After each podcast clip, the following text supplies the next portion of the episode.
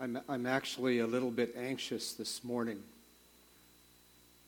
because there's something that I think God wants me to share and I want to get it out. uh, been kind of uh, planning because this next week is going to be a very busy week for Sherry and I as uh, we're going to Pastor's Development Days and, and there's a birthday, Sherry's mother's 80th birthday, and and so there's a whole bunch of things. And, and, so I'm preparing for this week and I'm preparing for next week. And I'm getting excited about where God is leading us. So uh, hopefully I can, uh, I can share with you this morning. Father, as, as I share this morning, this gathering is about you. Our mind, our focus is on you.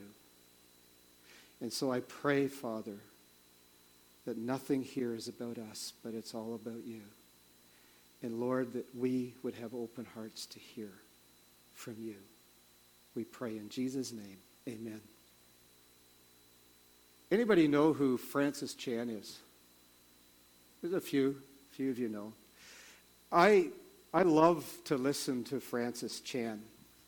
Uh, he, he is a man who, when you see him, it, it just comes out of him this, this love for God, this love for people, this, the, the, this, this love that he has for the lost.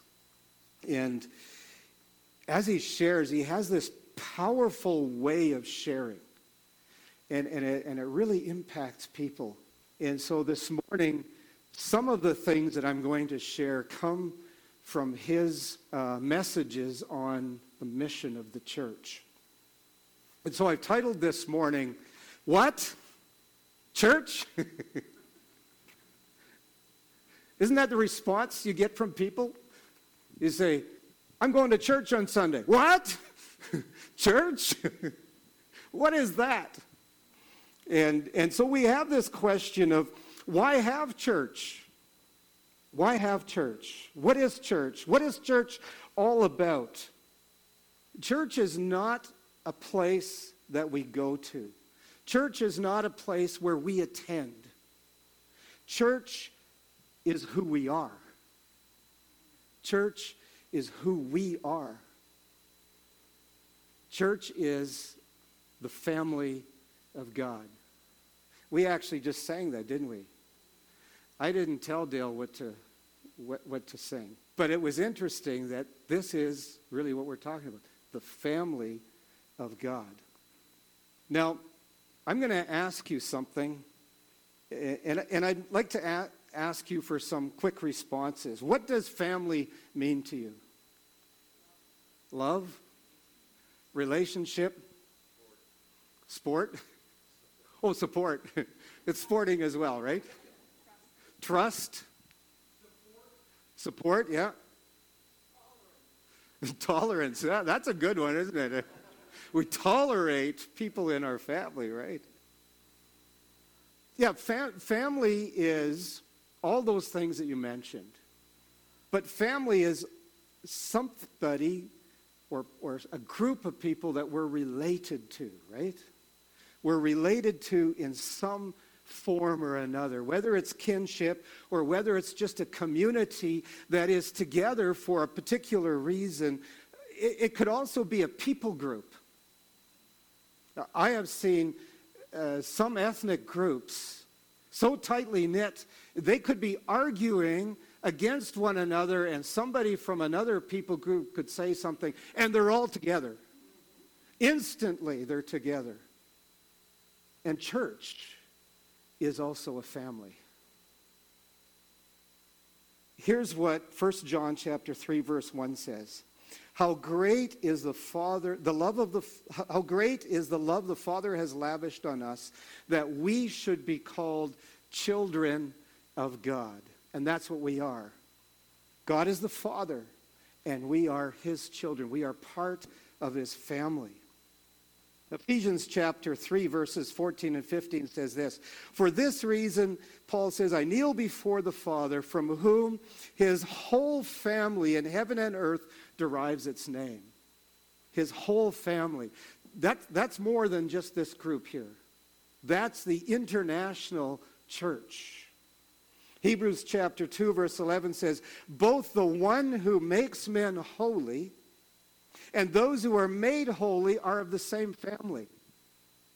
So, in other words, the one who makes us holy, which is God, through the Lord Jesus Christ, and those who become holy, which is us, are of the same family.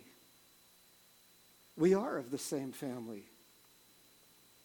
We here of the Penticton Nazarene Church are a family. But we are also a family of every single person who believes across this whole world, no matter what denomination they come from, no matter what their background is. We all belong to the same family.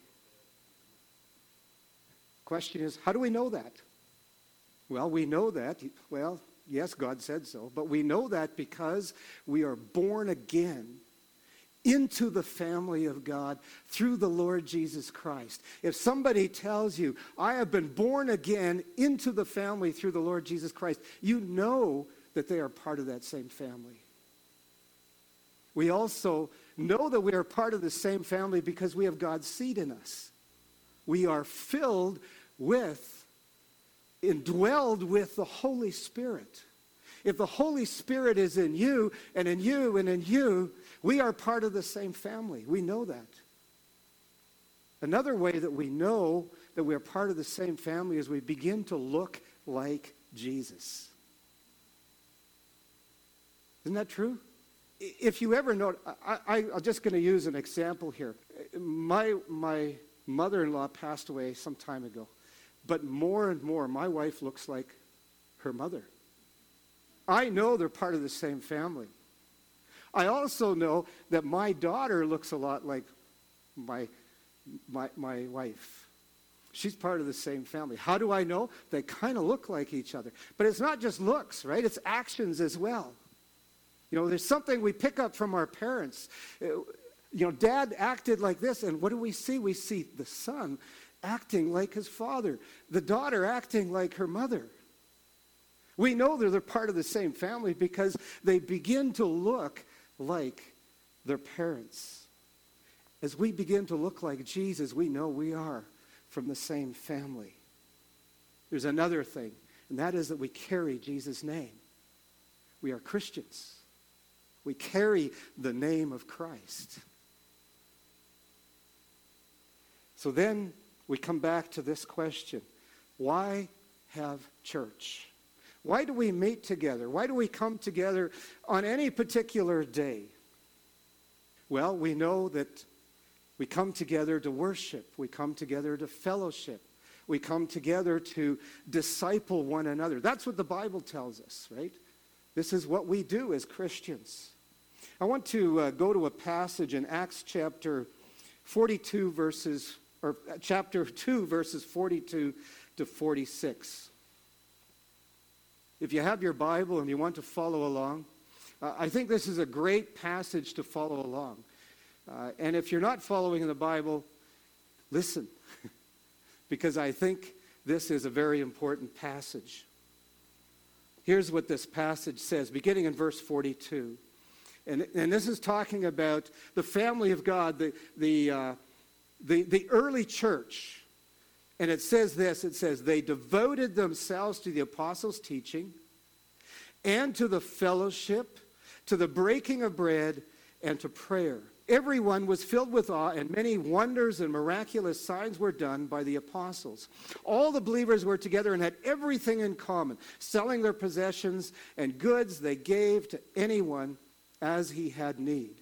Every day they continued to meet together in the temple courts. They broke bread in their homes, ate together with glad and sincere hearts, praising God and enjoying the favor of all the people. Enjoying the favor. I, I, want us to just put a mental note there on that statement. From this passage, we can make a few deductions that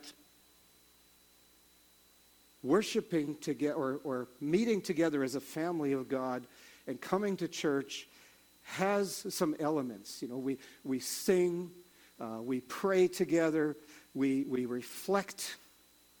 We reflect on the Lord. Uh, we do some reading in Scripture that's very meaningful to us. Uh, we, we come to give our offering, our tithe. Uh, we uh, come to hear from the Lord through preaching.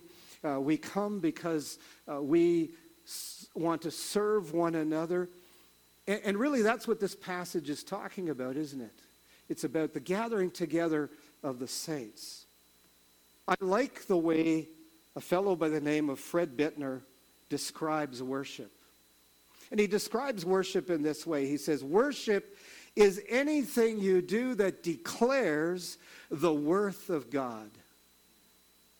Anything that declares the worth of God, he goes on to say, which deepens your relationship with Jesus, and then he says, and urges others to follow after him. I think that's pretty profound. I think he nailed it. Worship is anything you do that declares the worth of the Lord, that deepens your relationship with Jesus, and urges others to follow him. What this really is about is more worship of God and less of me. It's more about God and it's less about me. I want to talk about fellowship in this context as well. Let me ask you, and I'll get you some response from you. What is fellowship? Looking at it from a church context, or um, yeah, from, from, from the context of being corporately together, what is fellowship? Brothers and sisters loving each other, encouraging each other, A couple more. Praying for each other. Holding each other up. Thinking of each other. Here, here's what Webster Dictionary writes Fellowship is companionship. Fellowship is companionship. And then it goes on to say a community of interest, activity, feeling, or experience. An example it gives is a unified body of people, equal in rank, sharing, sharing in common interests, goals, and characteristics. I think that's very, very excellent definition. In other words, fellowship in the church context is talking about, and it's been mentioned, the relationship that we have with one another.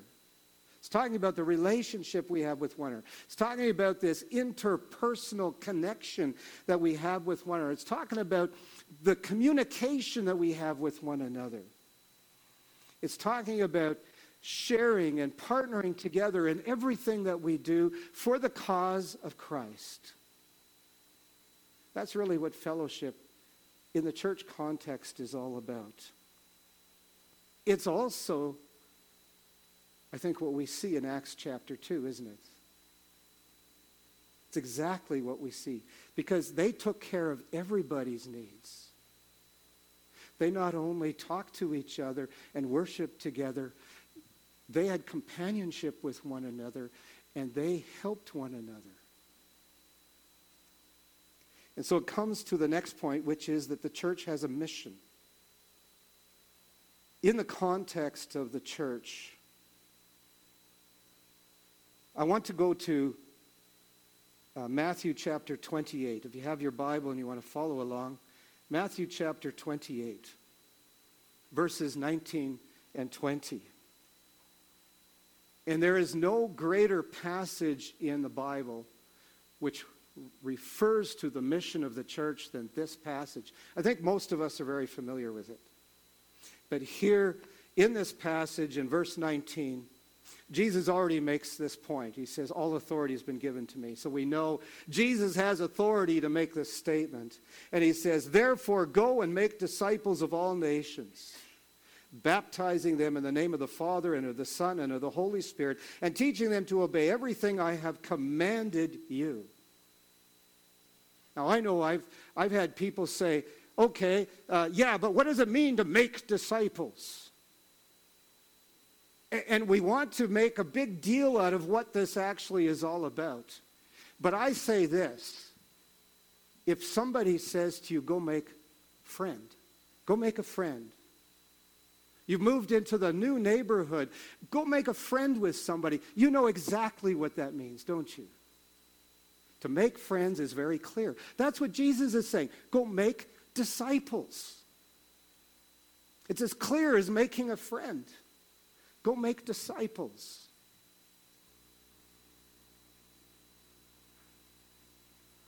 Everything that we talked about this morning really centers around Jesus and the mission Jesus has for us as a church.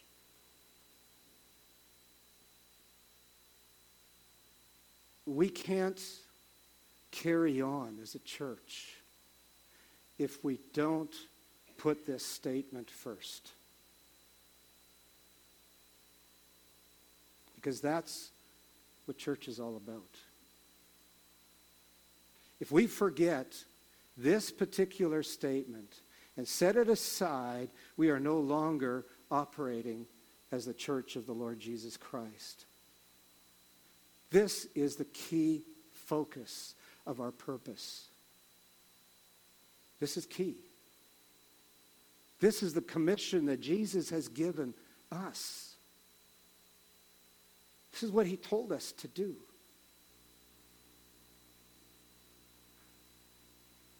I'm, I'm going to make a complete shift here. Uh, and I want to make a shift because there's a point to the direction that I want to take us. And, it, and it's going to seem off the wall. But that's okay because you're going to understand in a few minutes. Anyone here a hockey fan? Uh, we, we, we got a few. Uh, and I know some of you might not be hockey fans, but some of you are V fans, right? Okay. Uh, so I'm going to start, start with this. And it, it doesn't have to be about hockey. Uh, it, it, it can be about any sport. We, we can use the same example for any sport that we might uh, have a love for. But I want to use hockey to make my point. Uh, next thing I want to ask is who was here in Penticton in 1953, 54, and 55? Just let me have a show of hands. It's very few people who were here. Were here. Some of us weren't born yet? okay. that could be true, but I know that there is a number of elderly people uh, in our community and many people have been here in 1953, 54, and 55. And the reason I ask that is because I do want to talk about the Vees. And, and here's what I want to share. I, have looked this up, and, and according to the Allen Cup records, the Vees played for the Allen Cup in 1953. What do you think happened in 1953? No, they actually lost they lost the cup four to one. Yeah, just hang on. I don't don't get ahead of me. the next year, 1954, the Vees went to the Allen Cup Championship and they won this time four games to three. Now comes 55, right? In 1955, the Vees were chosen out of all of the Canadian hockey teams in Canada to play in the championship, to play in the Canada or the World International Ice Hockey Championships. They were called to represent Canada. Now, the Russians won the hockey the International Hockey Ice Federation Championship in 1954. And in 1954, they were deemed as the new powerhouse of hockey around the world. And even still today, Russians are very much respected because they had developed this reputation of being a powerhouse. What happened is, is that the Vees, Penticton Vees, were chosen to represent Canada in the same year, as well as the Russian team. Well, nobody believed that a team coming from town of 10,000 people who are basically apple and peach growers could put together this team that was even suitable for such a competition. After all, we have to remember that the Russians were choosing from 2 billion or 2 million, no, 200 million people at that time. It was about 200 million people that were living in Russia. So the Russians were drawing from 200 million people to put together their best team. Penticton was drawing to, from 10,000 people to put together their best team. But to the world's surprise, the, we, the, the Vees won every single game in that competition. All eight games they played. They won every single game. What's even more surprising is that out of those eight games, only six goals were scored against the Vees. 66 goals is what the Vees scored. Isn't that amazing? Yeah, we say, wow. They also beat the Russians in the championship game five goals to nothing. They shut them out. This was, this was absolutely fantastic. What was seemingly impossible, they did it. They did it. And we have to ask the question how? How in the world, not, I'm just using the world as an expression, but it's true. How in the world did they do it? How did they accomplish that? Well, the answer is really this they played as a team, they teamed together. There's another very, very important part of this whole formula is that they were united. They were not just a team, they were united together. I played on a few teams. And I know that there's always the hot shot on the team. The guy who thinks they can do better than everyone else. The guy who hogs the puck. The guy who hogs the ball. The guy who will not pass to the guy who's wide open because they think they can do it better.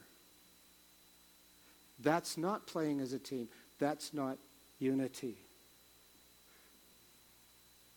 The Vees won because they worked together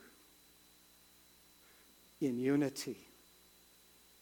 And this didn't happen because they went on some kind of a retreat before this, this whole series started and, and decided that, you know what, in order to become unified, we all need to get together in this uh, uh, retreat and, and become chum chum, and, and then things are going to happen. Uh, they didn't just sit in a circle and, and, and hold hands together and, and pray and say, okay, now we're one, now we're unified. They also didn't depend on the talent that they had. Because I believe the Russians had probably twice as much talent as this team did. But they had a common goal. They all had their eyes on exactly the same thing. They all focused. They focused on one game at a time. They were selected because people in Canada said, You're our team. And so they focused on winning one game at a time. They focused on the goal, they focused on the championship if they had any chance of winning at all, they had to play together. They had to. Otherwise, it would have been impossible. So here's the point having a common goal unites us. Having a common goal unites us. I found this picture and I thought it was a great picture. It's the cross. And what do we see? One goal. One goal.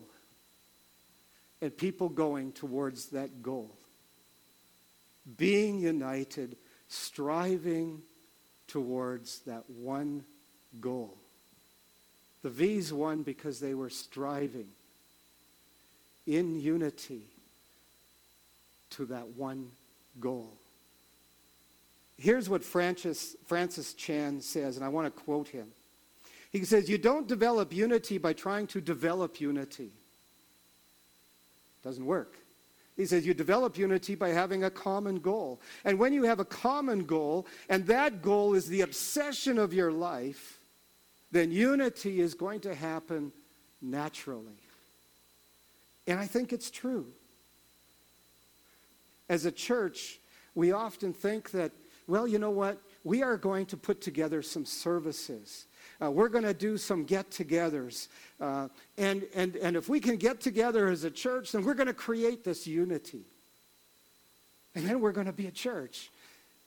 It never works that way because unity is always about a goal. If we get together for the sake of getting together, there is no goal and there is no unity. Unity is about getting together and moving toward a goal. It's about the objective we have.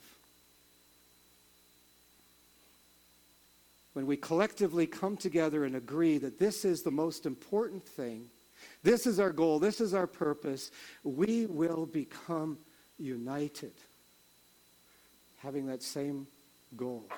We'll become united not only because we have this goal, but we will become united because that's the only way we are going to achieve that goal.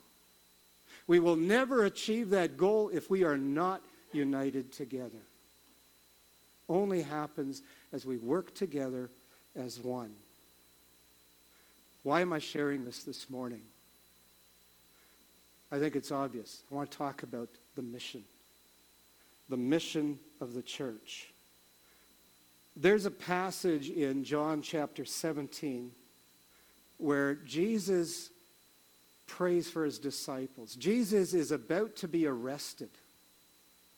And of course, we know the story. Jesus gets arrested, and he knows, he knows that his time here on earth is short. It's almost finished. He knows that he is going to be crucified. He knows that he is going to die. He knows that he is going to be raised from the dead. He knows that he is going to go back to the Father. His mission is done. And so he prays. He prays over his disciples. And, and I want you to read this passage if you possibly have your Bible with me. Go to John, uh, John chapter 17. John chapter 17, verses 20 and 21. Here, Jesus is praying, he says this He says, My prayer is not for them alone. Who is Jesus addressing? He is addressing his Father. He's talking to his Father. He says, My prayer is not for them alone. My prayer is for those who will believe in me through their message. Whose message are these others going to believe? The message of the apostles. So Jesus isn't praying for his disciples at this moment. He's praying for you and me. He's praying for us. Us who are going to believe through the disciples' message. And he says, he prays this, he says, that all of them may be one. Jesus' prayer is that we as a church become one. And he says, Father, just as you are in me and I am in you, may they also be in us. And then here is the thing that is most profound out of everything. He says, so that. I like that word. He's telling us we got to be one. He's praying that we would be united. And then he says, so that. And then here's the words the world may believe. So that the world may believe that you have sent me. Isn't it a bit strange that Jesus prays this prayer? It, it uh, let's just think about this for, for a few moments. Jesus is saying, my prayer is that we all become one so that the world may know and believe. It, it seems to go against everything that we have learned about evangelism, doesn't it? Because here's what we've been taught. You want to have someone come into the kingdom? What do we do? We pull out the scriptures, right? We learn all of these verses, how to, how to show people that, that they are sinful and that they need to be saved. And so we pull out the scriptures. But, but the world doesn't believe in us. They don't believe us. They don't believe that the Lord Jesus is the Lord Jesus Christ, that he is God, that he came into this world, that he walked the streets, that he died on the cross, that he went back to be with his Father. The world doesn't believe that. So we have this question that says, how will they believe? What will cause them to believe? Our mission, Jesus says, is to make disciples. To make disciples. As I mentioned, you know, we, this all goes against our traditional understanding because we think, okay, I'm going to use the scriptures. In fact, I am going to show them in the Bible exactly what Jesus is about. And then it's up to them whether or not they believe. And we may even say, I'm going to be convincing. I'm going to pull out all the prophecies in Scripture. And I'm going to show them all these prophecies that were written 500 to 1500 years before Jesus, which are about 300 prophecies. And all these prophecies have been fulfilled, and we can show them and say, Look, it happened. It was spoken about here, and it happened here. And surely people will listen and go, Yeah, I can't deny it. I don't know how it happened, but all these things were predicted, but I still don't believe. Then we think, okay, well, okay, maybe, maybe we need more than Scripture. And, and, and maybe we think that if a miracle happened, if they could see a miracle, then they would believe. And, and let's say someone was here this morning and, and, and their leg was amputated. And, and, we think, okay, you know what? We're, we're going to pray for them. We're going to bring them up here on the platform, and, and then we're going to we're going to call our church leaders, and we're going to surround them, and we're going to pray for them. And, and so we lay hands on this man, and we begin to pray, and we ask God to, to bring healing, to restore this leg. And, and as we demand it of God, all of a sudden, this leg starts to grow and form and become complete. And all of you sitting there would go, Why didn't I bring my neighbor this morning? If my neighbor saw this, they would believe. That's what we think. We might think, okay, well, that's kind of an impossibility. That's not something very probable. It's true. But then we might think of it this way and say, you know what? If we had this dynamic worship team, that, that, that just sings these, these heavenly melodies. And if we had a preacher who, who preached this awesome message and we could bring this person into this place, then they would believe. It's interesting because Jesus doesn't take that perspective.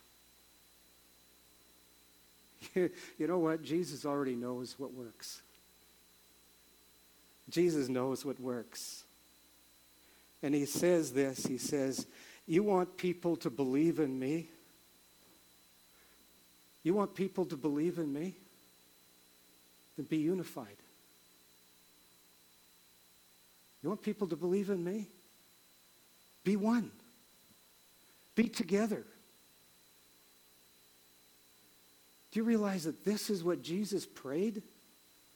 He didn't pray when he, when he came before his father. He didn't say, Father, I want to ask you to empower them with the gospel message. I want their message to be more powerful. That isn't what Jesus prayed. Jesus didn't pray, Would you give them the special power to bring healing upon people so that they would believe? That isn't what Jesus prayed. He didn't pray for more prophecy or more miracles or more preaching. And don't get me wrong, I'm not saying that we shouldn't do these things. I'm all for the fact of presenting the gospel at the right place at the right time. But Jesus prayed this Father, that they may be one. That they may be one. You and me, and I and you. They and us, so that, so that, and that's the goal, isn't it?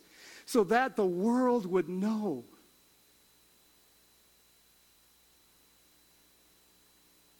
I want to go back to this passage in John chapter 17. And I want to go to verse 23.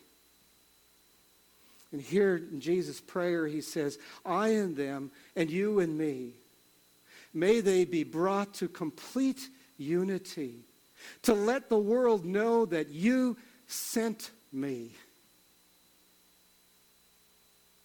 That you sent me.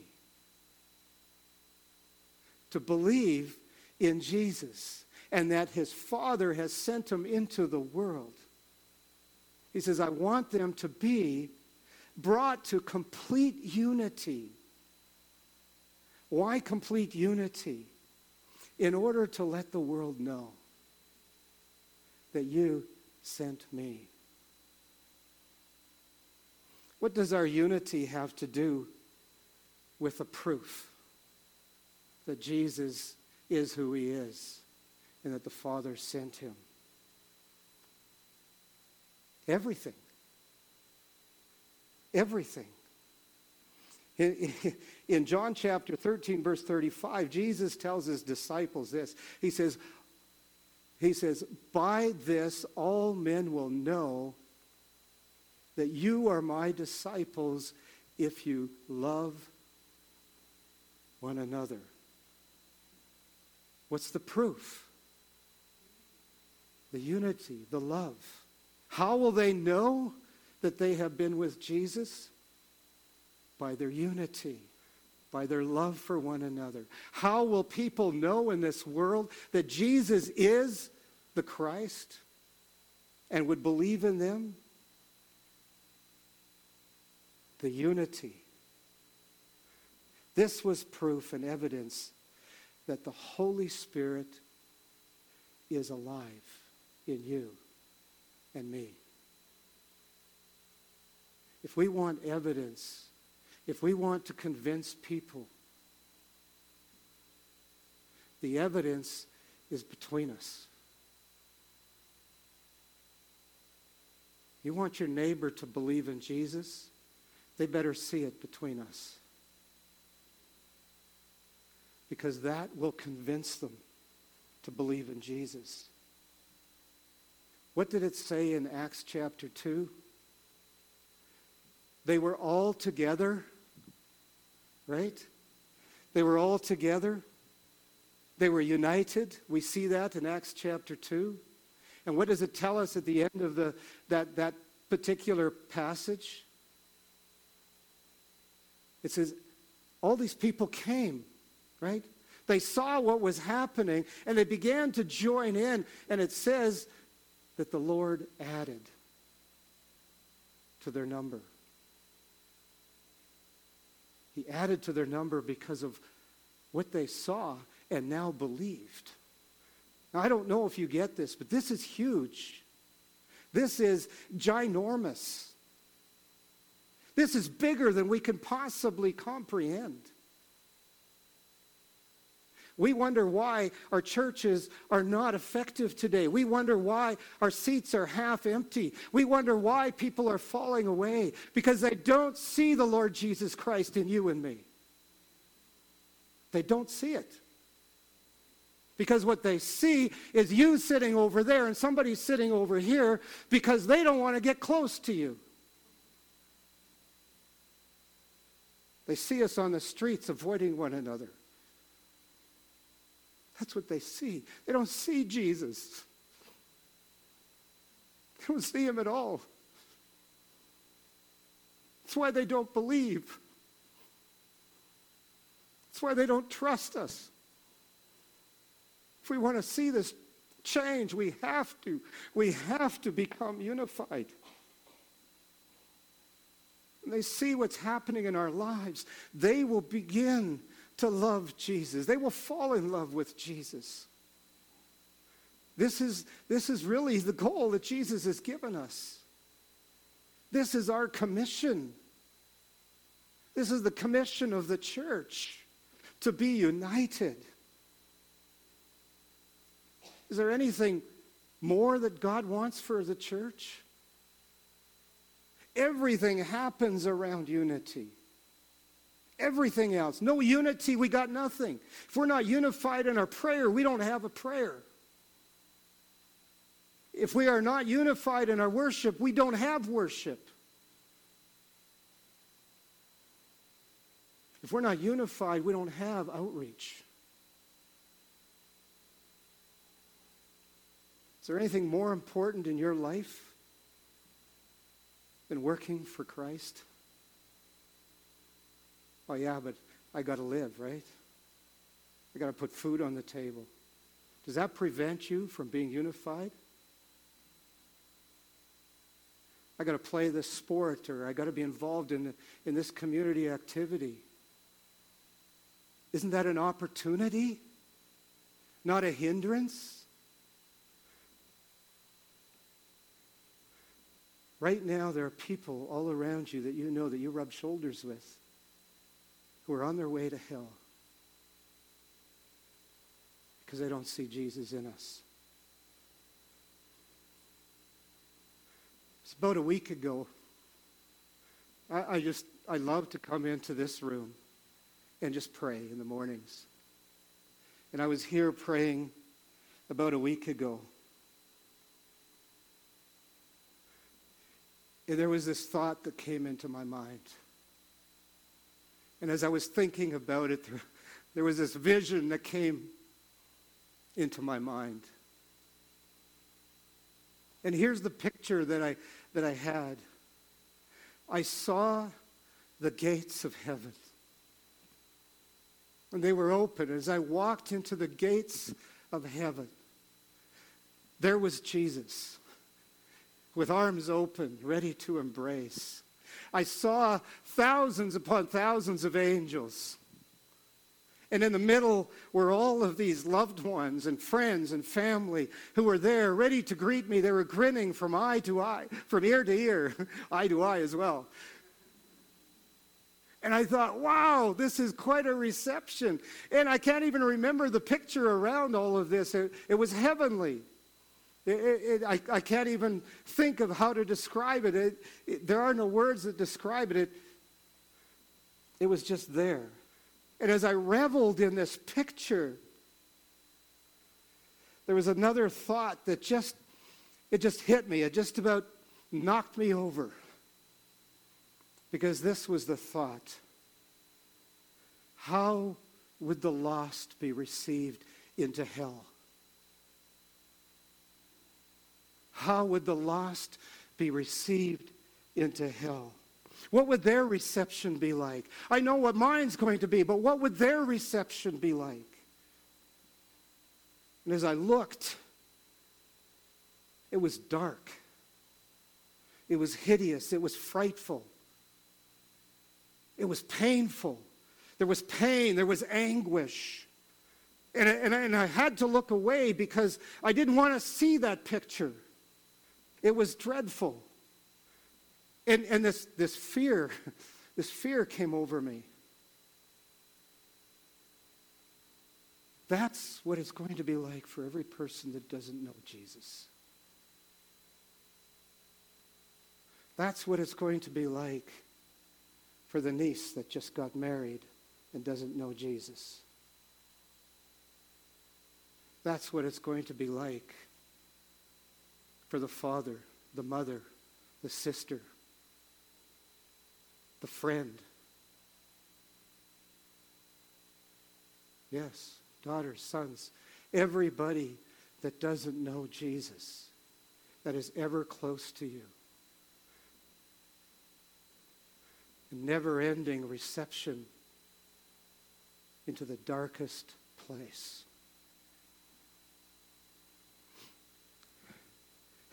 Then I said, God, what can we do? What can we do? And I think that's where he brought me this week. What's the mission of the church? His answer that they may be one. That they may be one. This is the prayer for me. This is the prayer for you. This is the prayer for us. I want to leave you with this here this morning. I want to ask you, ask you to ask yourself these things. Am I veiling the revelation of Jesus' salvation by my disunity with the church? I veiling the revelation of the Lord Jesus Christ by my disunity? Am I putting a bad taste in the hearts and in, in, in the minds of the unbelieving that I rub shoulders with every day? Am I putting a bad taste in their mouths, in their hearts? Am I really, truly one with you and you and you? Am I truly together with you on this? Am I on a mission? Is this church about Jesus or is this church about me and what I want? What I prefer? What I'd like to see? Jesus' prayer was, was to bring us together, to unify us as one. Jesus' prayer was about reflecting his image, his family, it was about giving real, concrete evidence to believe in.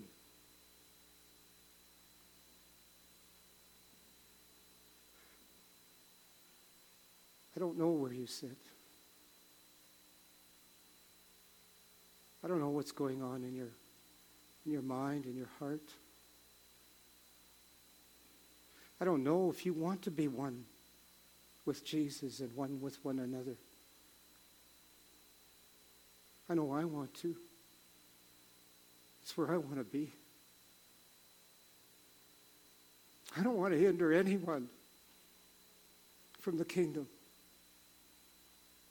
I want to be the cause that they come. I'm going to ask our worship team if they would they would come and just softly play.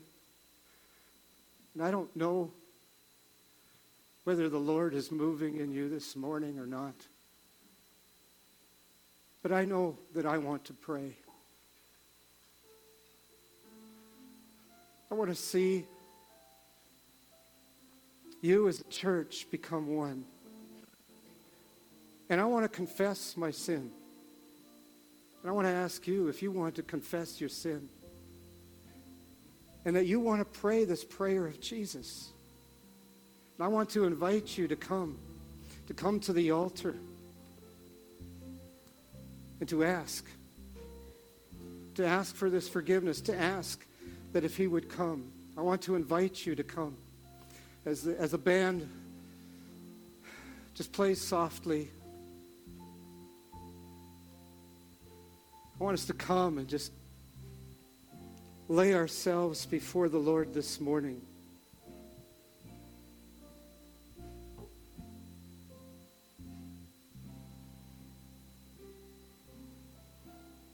If you need a few moments to just think about it, I can't convince you. The only one who convinces you is the Holy Spirit. I know I've said some things about the church that are not uplifting. I've said some things about people that are not encouraging that have torn people down. And I know that this is not helping the cause of Christ.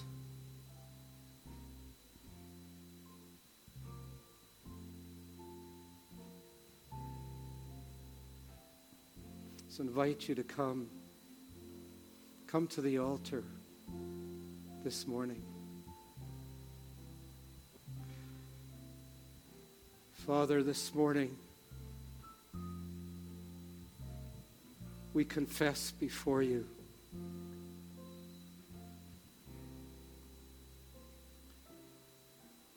We confess our sin against your church. Father, we may not have, I may not have realized what I was doing. We may not have realized what we were doing. We may not have realized the damage that we are causing. We may not have even understood it. Maybe our eyes were, were on ourselves and not on you. God, forgive us for taking our eyes off of you and putting our eyes upon ourselves. Forgive us, Lord Jesus. Forgive us.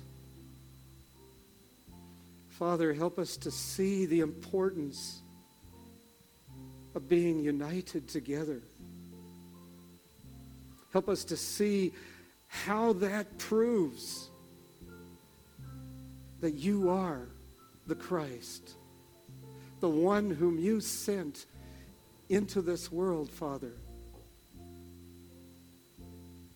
That it's about Him, it's about our salvation, it's about our eternal future. God, I pray that you would you would come into this place and you would fill us. Fill us, Father, with the presence of your Holy Spirit. Empower us, Father, with the presence of your Holy Spirit. Empower us, Father, to live lives so good, so holy that people take notice. Let us love one another as Jesus said, Love one another as I have loved you. May that be so that people would see that we have been with you.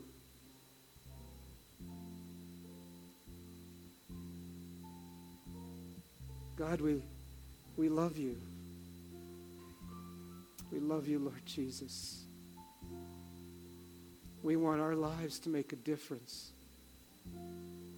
in family and friends and people all around us, strangers.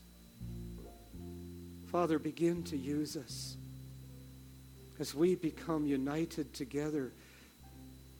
Father, may they see the Lord Jesus Christ.